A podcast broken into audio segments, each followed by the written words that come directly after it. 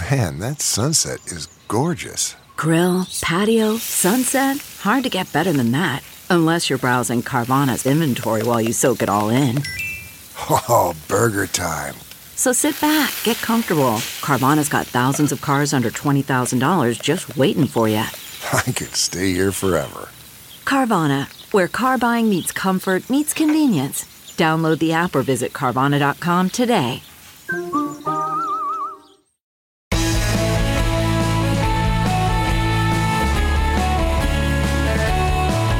Hello, friends and neighbors. Welcome to today's episode of the Bill Press Pod. What a great country we live in. Every four years we choose our leaders, and then four years later we do it all over again. If we like them, we keep them. If we don't, we throw them out. well, that's the way it used to work, but not this time. Even though Joe Biden won the election big time, more votes than any other presidential candidate in history, Donald Trump still refuses to concede. And as the Washington Post discovered in a shocking survey, out of 249 Republicans in Congress, only 27 are willing to admit that Biden won.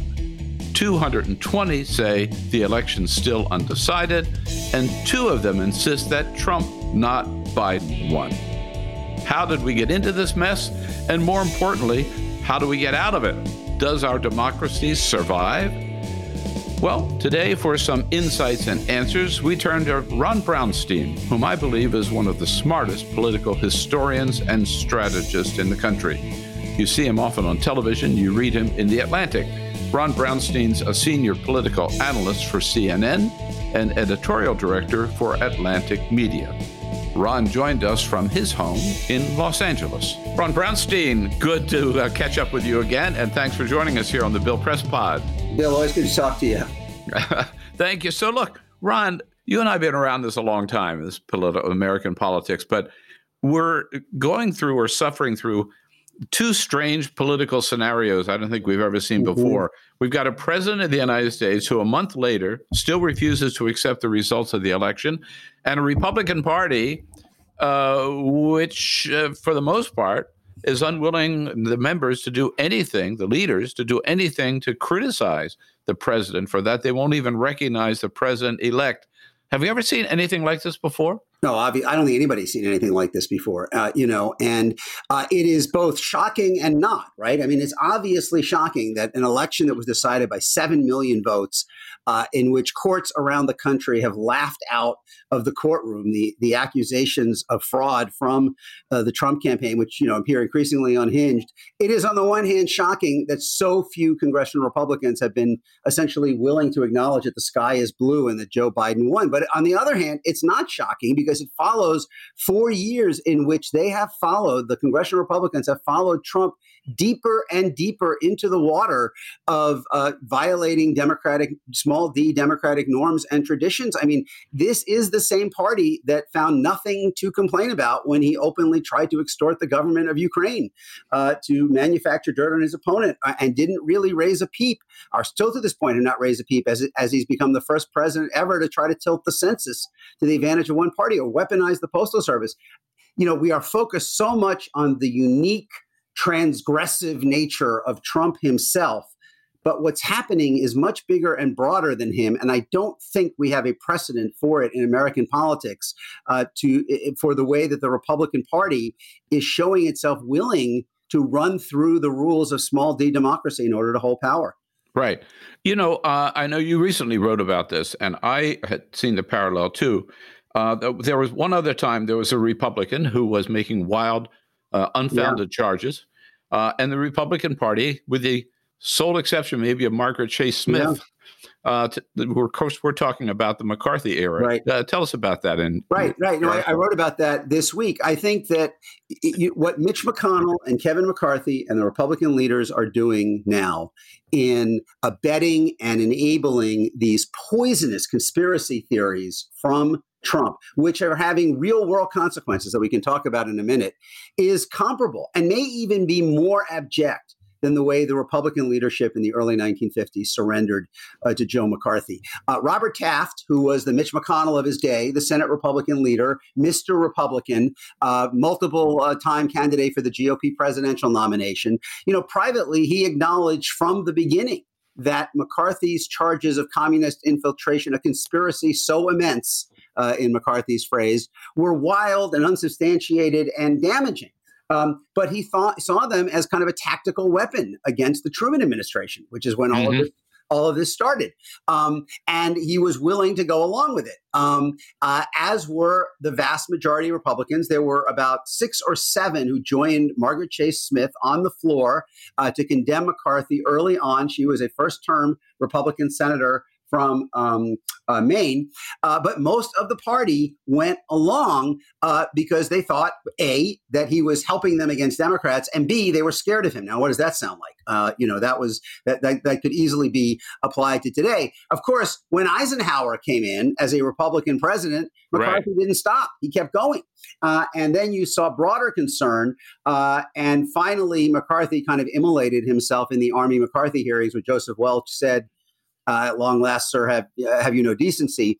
Um, uh, but it took a very long time, and even at the very bitter end, when the final censure of McCarthy was voted on in 1954, only half the Senate Republicans voted uh, to censure him. I think what we're seeing now, history will regard as at least as bad uh, uh, in the sense that there were probably more Republicans who, who, stood up to McCarthy by the end than are standing up to Trump uh, by the end. But Mitch McConnell is certainly, I think, going to stand next to Taft in history uh, as uh, as someone who, you know, when when the when the chips were really down, put short term partisan interest over the long term interest of the country.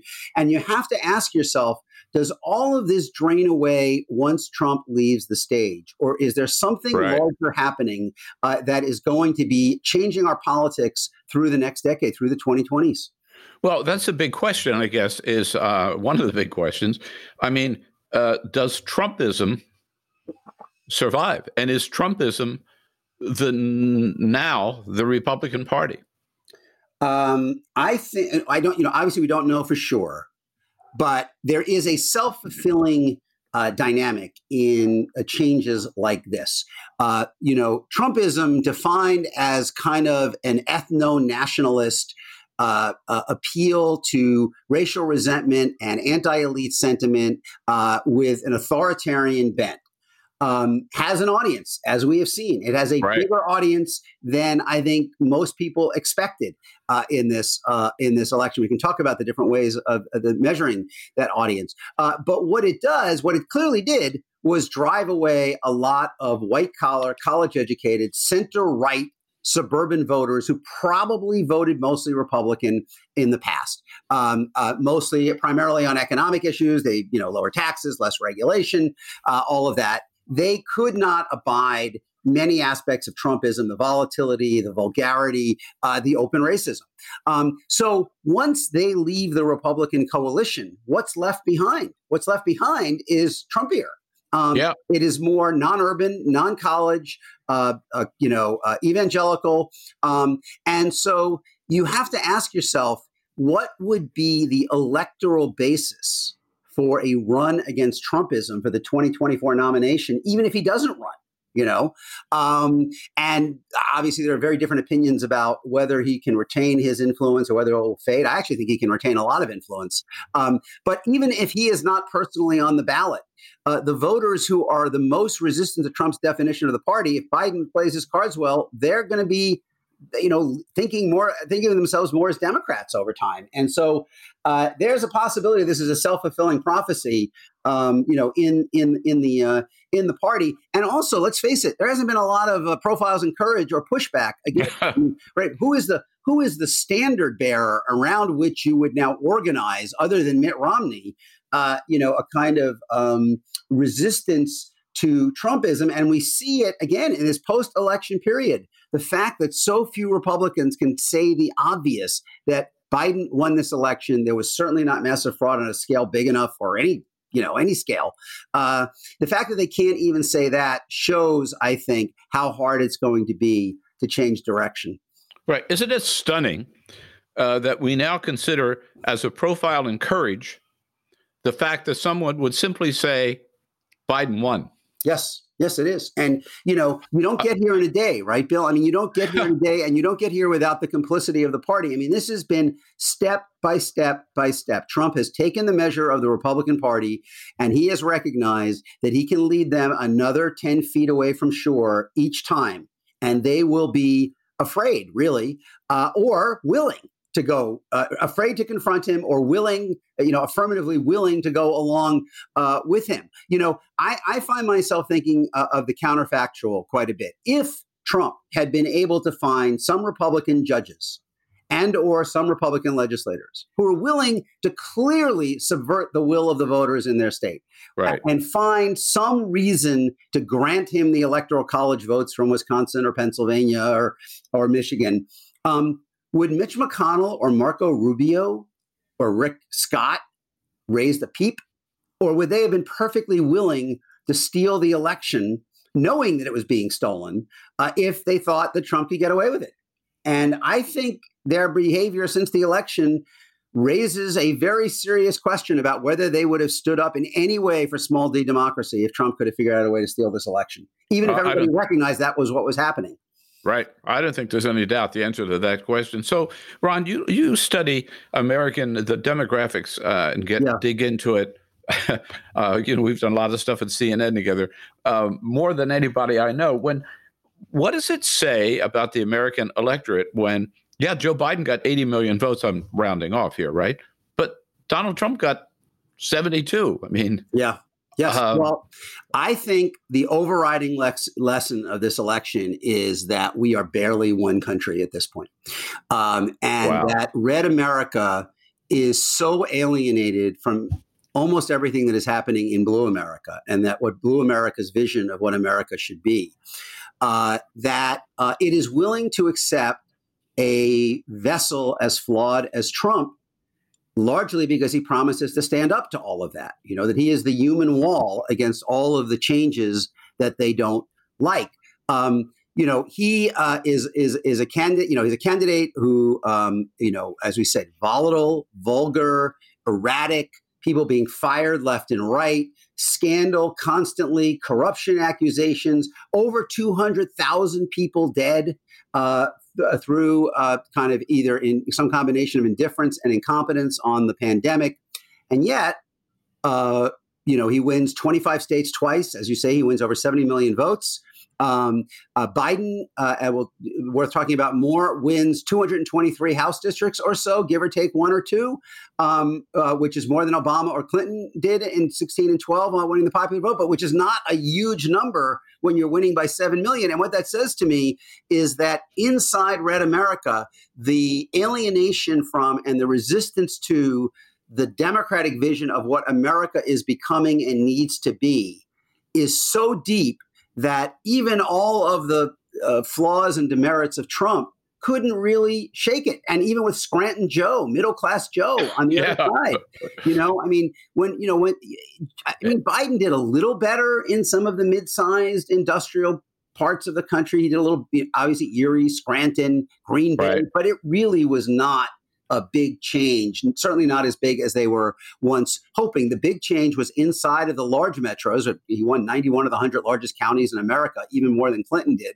Um, but I think we see this division being so profound that voters were willing to accept all of Trump's obvious flaws because they saw him as their weapon uh, against all of the changes in American life. You know, I, in 2012, I wrote that our politics now divide between a coalition of transformation and a coalition of restoration. And the trans- Democratic coalition are the places and the people who are most comfortable with the way the country is changing demographically, culturally, and economically. The Republicans mobilize the voters who are least comfortable with that, and that includes a fair number of non-white voters, as we saw Right. in this in this Yeah. election. Um, uh, and I think that basic fault line is more deeper and and and more perilous than than ever. Uh, by the way, I'm just curious. Do you think that any of the other uh, Democratic candidates in the primary uh, could have uh, fared better than Biden, or as far as the Democratic Party do, goes, did they end up with the strongest and the best candidate? Uh, short answer is I believe he's the only one who could have won. I mean, if you look at this result, Yeah, uh, the fact that he barely won Pennsylvania and Wisconsin, middle class Joe, 77 year old white guy, it's really hard for me to see how uh, Kamala Harris or Julian Castro or Pete Buttigieg or Bernie Sanders, or really any of them, uh, would have won those states. Now, you know, eventually, uh, and and we saw the the beginnings of this transformation in this election. Uh, the Democrats, if they can start winning the Sun Belt states more regularly, Georgia and Arizona crossing the line this time, North Carolina again very close, but very close, disappointing for Democrats. Uh, they will be less hostage to their ability to win enough blue collar whites in the Rust Belt to, to get to 270. Um, but they're not there yet. I mean, they mm-hmm. did have to, you know, uh, uh, and and I don't think anybody else could have made this work. I'm not even sure anybody else can make this work in 2024. I mean, uh, you know, you you can you can project it out forward uh, and and say, okay, well, eight more years of demographic change. Non-college whites are declining two points as a share of eligible voters every four years. Uh, you know, the under 18 population is majority non-white. Uh, most of the people aging into the election will be will be non-white. College whites are slightly growing. You say, well, okay, well, maybe in eight years you can do this with a you know a coalition that is more Sun Belt based, more diversity based, but it's probably the likelihood is that in 2024, and certainly in the Senate and the House, you're going to have to compete at least as well as Biden did, and probably a little better. Uh, uh, maybe not the presidential, but in the House uh, for those non-college whites. And who else out there is it? Sherrod Brown, maybe. I mean, Sherrod yeah. Brown didn't run. I could imagine him doing as well as Biden did, but mm-hmm. um, I, I think Democrats are caught in between their past and their future to some extent until the future snaps into place in the Sun Belt and you can reliably win Georgia, Arizona, maybe North Carolina, and maybe eventually Texas, about which there were some positive signs along with the negatives. Until you can do that, you need somebody who can who can perform credibly among blue collar whites in the Rust Belt. And the list of Democrats who can do that is probably pretty short. One other change uh, that that you've written about um, in terms of the Republican Party base is the declining number of um, evangelicals, I guess we call, or uh, mm. you know, white Protestant right. Right. Which is well, they're declining in the society and, and maintaining their presence in the Republican coalition. And you know, right. I, I, sometimes say that the, the the two parties now offer not only different visions of America, but different versions of America. I mean, the, the Republican Party is in many ways you know the the uh, America of 20 and 30 years ago, and the Democratic Party is in many ways the America of 15 years from now. And a good example yeah. is religion uh, white Christians were a majority, all white Christians, evangelicals, uh, uh, mainline Protestants, Catholics, uh, other Christian faiths. White Christians were a majority of the country's population for as long as there's been a country, until about 2010, 2011, 2012. Somewhere in there in the General Social Survey, it fell under 50%. And right now, white Christians are down to mm, roughly 42, depending on the data source, 41, 42, 43% of the country. That's it. White Christians only a little over two fifths of the country. They are still two thirds of all Republicans. Okay. Um, and uh, the last time that was true for the whole country was like 1998 or 1997. Um, and you can do the same thing, by the way, with race, uh, with gun ownership, uh, uh, you know, people who are working in manufacturing and agriculture and energy extraction. In all of these ways, uh, the Republican Party coalition reflects kind of late, mid to late 20th century America. Meanwhile, in the Democratic coalition now is about one third uh, white Christians, one third non white Christians, and one third uh, people who either don't ascribe to any religious faith or, or, or belong to a non Christian faith. And that, you know, that's probably what America is going to be in like 2034 or 2035. Mm-hmm. Um, uh, and again, the same thing with the diversity. I mean, you know, uh, Joe Biden, I, I, actually didn't calculate, I'm sure Biden got about 42, 43, something 44% of his votes from non whites. Uh, you know, the electorate will be that in, you know, 2032 or 2036. And so it really is, you know, we have sorted out into one coalition that kind of has one foot in the future, one coalition that kind of really has two feet in the past. Um, and neither one of them uh, has a, um, a durable advantage over the other in the distribution of power. Although Democrats have now, you know, de- the Democratic coalition is larger. There's no mm-hmm. question mm-hmm. about it at this point. They've won seven out of eight popular vote No party, as you may know, has ever done that since the formation of the modern party system. No party's ever won seven out of eight, not even Republicans in the aftermath of Lincoln, not Democrats in the FDR Truman. The best anybody's ever done is six out of eight or seven out of nine. And Democrats have now done seven out of eight. And you know, you would certainly bet on them if uh, if if it goes decently for Biden to, to, make it eight out of nine, whether or not they win the electoral college. Um, so they have a larger coalition, but the way it's distributed and the way the demographic change has not reached so many of those smaller plains and mountain states you know and not to mention in the house has not extended beyond the the kind of the the imaginary beltways around every major metro. It leaves them competing on a pretty narrow uh, terrain. And uh, as much as the Democrats are benefiting from the demographic change, and as much as the Republicans have to fear what's happening in Metro America, unless someone's going to change the Constitution, Democrats got to figure out a way to win a few more small town and rural votes. I think. I mean, you know, mm-hmm. it, I, I'm interested in really your thought about that because you know they've gone through a few cycles now of looking for ways to do that. It's been almost a complete wipeout. Now that may be because Trump is so uniquely capable of touching the cultural buttons of small town America and appealing to their fear of being eclipsed and marginalized by what's happening in the diverse cities. But you know, we've had two two elections in a row where Democrats could not win a single Senate seat in a state that Trump carried, and in which their um, their ability to win House seats beyond kind of the metro core has been very limited. Right. You know, on that point, which is where I really, really want to get to next, uh, let's just pause here for a quick break, and then we will be right back on today's edition of the Bill Press Pod.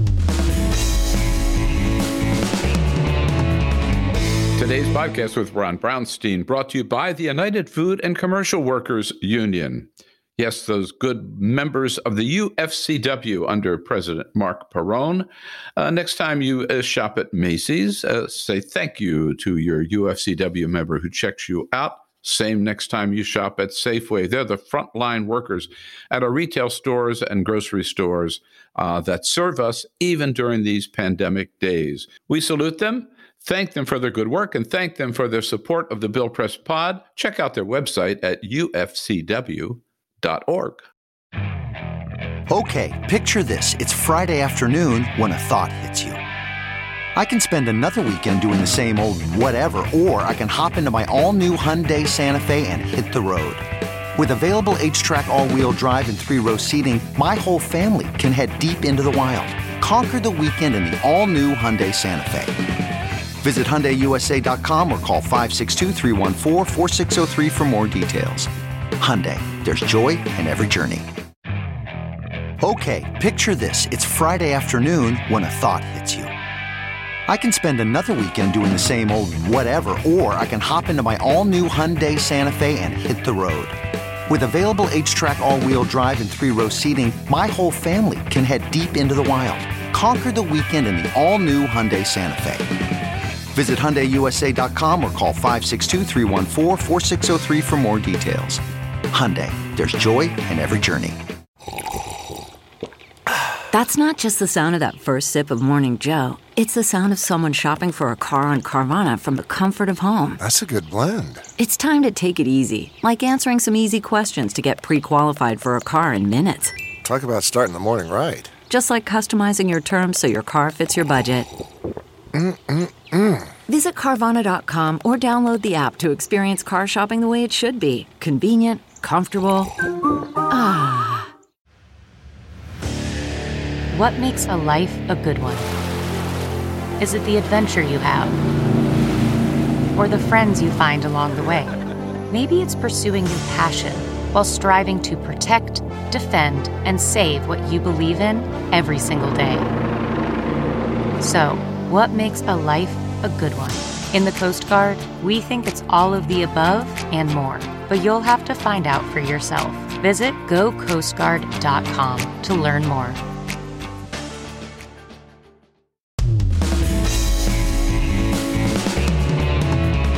Uh, and we're back with Ron Brownstein, as contributor to CNN uh, from Atlantic Magazine and author of a new book coming out in March. Ron, Mark, about Lock Me in the Water.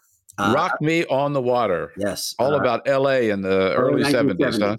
Yep. All right. Great. Looking for. So, uh, what about the, what happened in this in the Senate? I mean, we were uh, maybe you and I weren't predicting, but a lot of people were predicting a blue wave uh, yep. in late October, right? That, that, definitely Democrats are going to pick up maybe 10, 15 seats in the House, and they were going to take back control of this of the Senate. What went wrong? Was it this inability to to reach into the rural and the um, you know non-urban, non-big city areas? It really was party wide, Bill. It was not the Senate candidates, I don't think, or the House candidates, I don't think. It was the inability of Democrats to conquer new terrain. And what I mean by that is uh, the long term trend in the Senate, as you know, is that it is getting harder for either side to win Senate seats in states that usually vote the other way for president. Um, uh, 2008, there were still six senators who won election in states that voted the other way for McCain, De- Democrats who won in states that voted for McCain, or Repu- Republican. I think Susan Collins and um, uh, was the only one uh, in that in that election who won in states that voted uh, for Obama. By the time we got to 2016, first time ever in American history, every single Senate race went the same way as huh. the presidential race in that state. So, to some extent, and, and, I ended up writing this on election day. My piece on election day was that the Democrats' chances of winning the Senate uh, were dwindling unless Biden himself was going to win some of these key states North Carolina, Iowa, uh, and Georgia. Um, because what we saw in the late polling after earlier in the summer and fall, there was a fair amount of split ticket uh, preferences being expressed in the polling. Like Cal Cunningham was running ahead of Biden yeah. in North Carolina, and uh, Theresa uh, uh, uh Greenfield was running ahead of Biden uh, in Iowa. I, I, wrote on election day, and I, I, had collected a whole bunch of polling data. That was beginning to that was beginning to collapse, and mm. the the the presidential vote and the Senate vote just as in 2016, were converging. And so it turned out in the end that Susan Collins, to this point, was the only senator in either party in either of the last two presidential elections who won a, a state uh, that their presidential candidate did not carry. In fact, if you look if you look kind of at it a little more broadly, there were 20 states that voted against Trump in each both both of his campaigns. Democrats now have 39 of their 40 Senate seats, every one but Collins. There mm. were 25 states that voted for Trump both times. And Republicans now have 47 of their 50 Senate seats, which every one yeah. of them have Sherrod Brown, Tester, and Joe Manchin, which obviously leaves Democrats in a very difficult position in the Senate because even though they've won the popular vote seven out of eight, Republicans have won more states. Mm-hmm. And if the if the presidential is lining up with the uh, the Senate, it makes it very tough. So I would say that you know essentially what happened in the Senate was it reverted to what is becoming the modern pattern, and Biden wasn't able to push out into quite enough places. Obviously, he won Arizona, and Kelly did. Uh, he won Colorado, and that helped uh, Hickenlooper, but he didn't win Iowa, and he didn't win North Carolina. Uh, he did win Georgia, and we'll see how that how that goes. The House, to a surprising extent, is pretty much the same story. Like in the end, you know, Joe Biden. I think I wrote a piece. Uh, the best estimates now are that he won somewhere around 223 House districts. Um, now that is better than Clinton did. She won 209, I think, and Obama. No, she won 205 and Obama in 2012 won 209 while winning the popular vote. That they lost most House districts. Um, Biden did better, and that reflects the Democrats' expanding reach into suburbs, white collar suburban districts around the country. But 223 is not a big number. And in the end, yes, there will be about 10 or 11 Republicans who won in districts that Biden did. Like uh, Nebraska 2, uh, it looks like Texas 24, some of the Orange County seats. Um, but there are also about 10 or 11 Republicans, uh, I'm sorry, 10 or 11 Democrats who won in seats that Trump did. Mm-hmm. So it, it, it, really isn't kind of comparative crossover that decided it. It's the fact that even in a 7 million vote election victory, Biden was only able to win 223 House seats. And what didn't happen, what, what happened in the House was, I think, pretty clear, is that in 2018, we saw a big suburban wave for the Democrats, and it not only rolled through places where they had been strong before, like Philadelphia or Northern Virginia or New Jersey, it extended, right? It, it reached Richmond and um, Dallas and Houston and Atlanta. Um, and what Democrats thought was that that was going to keep going in this election. I mean, I don't know how many of the seats they lost they they were surprised at losing. I mean, these are very Trumpy districts, most of them, uh, that uh, were going to be hard to hold with him on the ballot. But they thought they would offset them because they thought there would be new suburban seats that were even more Republican than the ones they won in 2018 that would fall this time places like uh, Chip Roy's district, you know, between Austin and San Antonio, or uh, Missouri, St. Louis suburbs, or Indianapolis suburbs. That didn't happen. Biden didn't win the seats and Democrats didn't win the seats. So I, I kind of go back to my point about the high water mark. Yes, 7 million vote win, 223 seats in the House. Um, but, you know, they, they, they, it, it wasn't like the wave kept going into a lot of new terrain at the presidential level to some extent. Gwinnett and Cobb, yeah, and they won that House seat. But you know, Biden ended up not winning Indiana five, and he ended mm-hmm. up not winning Missouri two, and Democrats thought he was going to win all of those, and that they would win as a result. Were you surprised? You referenced it a little bit earlier. Were you surprised that Trump actually uh, picked up uh, and improved in some um, Latino districts, particularly? Yeah. yeah.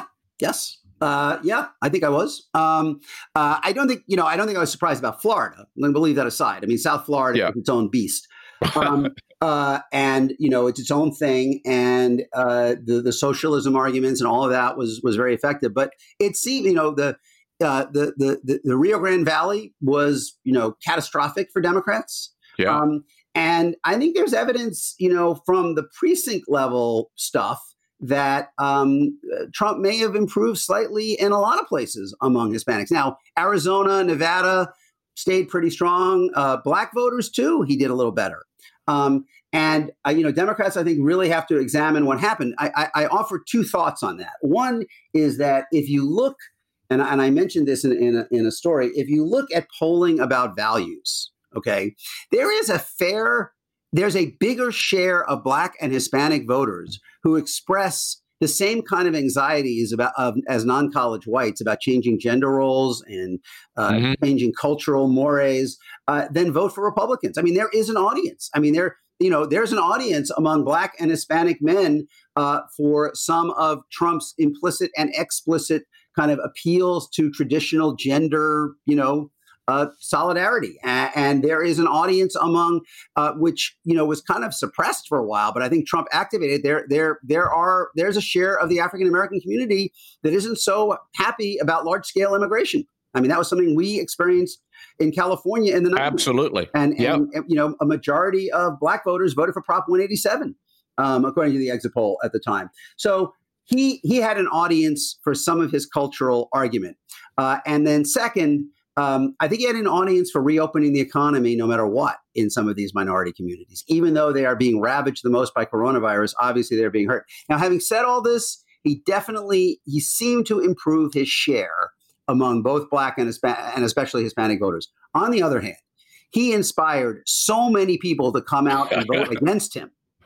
Right. That his net deficit of votes in many of these places was greater.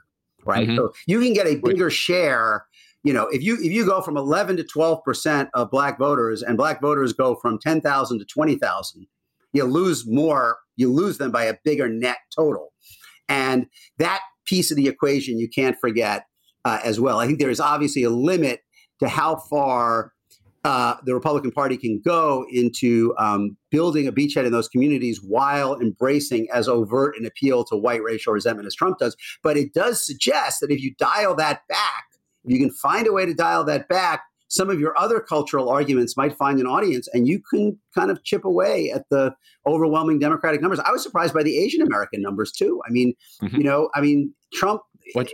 did better uh, uh, among all three hispanics black and, and, and asian americans. Now again more turnout bigger net deficit but a higher share uh, well, back in those days when you and I were both active in California politics, uh, I always we always considered the Latino vote it was a conservative vote. It was a largely Republican vote until yeah. Prop 187, yeah, yeah. and for the very reasons you articulated. Mm-hmm. You know, a lot of cultural conservatism. And look, I mean, uh, it, small it, businesses, family oriented, um, and, Catholic, the, the, the evangelical side of the Latino community. Very, um, you know, Texas was kind of interesting because I mean, obviously, Democrats were very disappointed by how Texas fell out. Biden ended up losing by six. Um, five or six. They didn't win the state house. They didn't win uh, any of their targeted House districts. I mean, kind of stunning that they they could not win, and then they lost uh, Will Hurd's district again. Um, but they significantly improved in the metros. I mean, they you know they did do a lot better in Houston, Dallas, San Antonio, and Austin, and even the inner suburbs of those places like Collin and Denton and Williamson and Hays.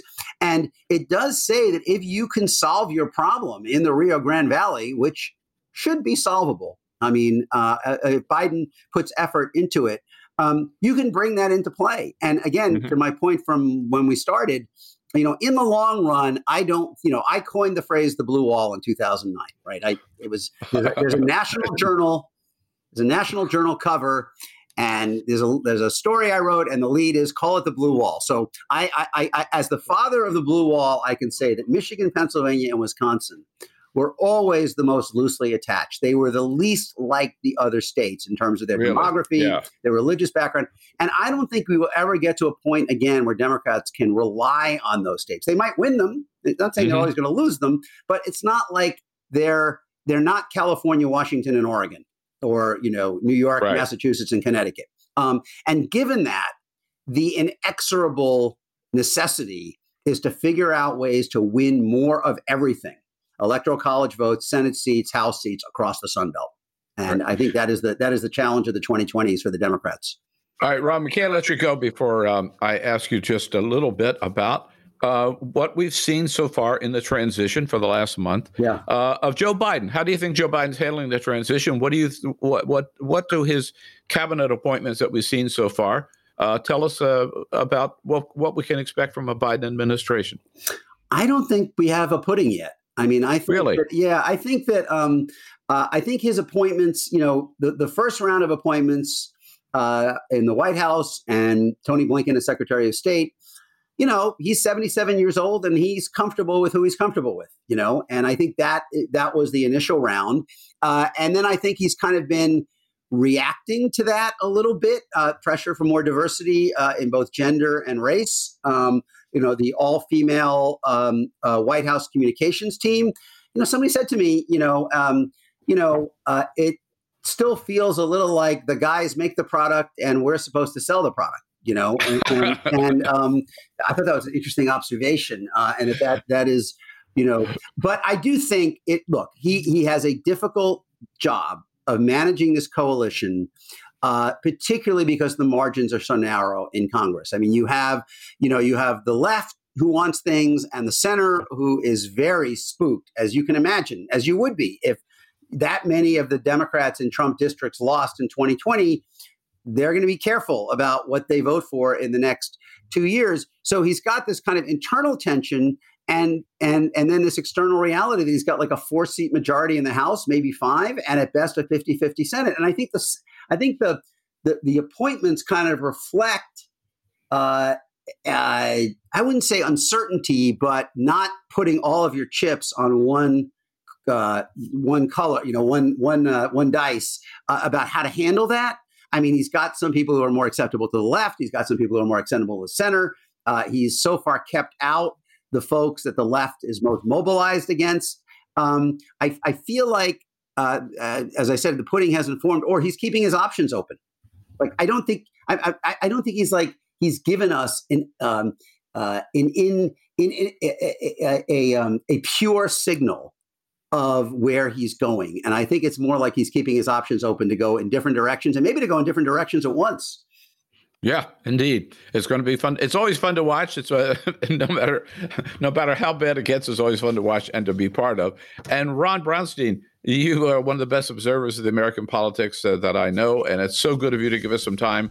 Uh, time today. We look forward to talking to you again when your book comes out. Oh, that'd be great, Bill. And and, and you're in the book. You're you're you're you're in the book in Jerry Brown's orbit in 1974. What were you doing? Office of Policy uh, Office of Planning and Research. Office of Planning and Research. Right, director. Right. And by the way, Ron, I am still in Jerry Brown's orbit. There you go. As are we all in some way. Oh, exactly. Right. Okay. Thanks, Ron. Thank you, Bill. Good to see you. And that's it for today's podcast with Ron Brownstein from CNN and from The Atlantic. And by the way, on the episode notes for today's podcast, we'll provide a link to some of Ron's recent articles for The Atlantic and for CNN. Thank you again for listening. And now, before we go, we remind you one more time if you haven't already done so, subscribe to the Bill Press Pod, please. Just wherever you're listening to this podcast, pull up the Bill Press Pod, click on subscribe, and you are in. And then, one other thing stay strong, stay safe, stay sane until we see you on the next edition of the Bill Press Pod.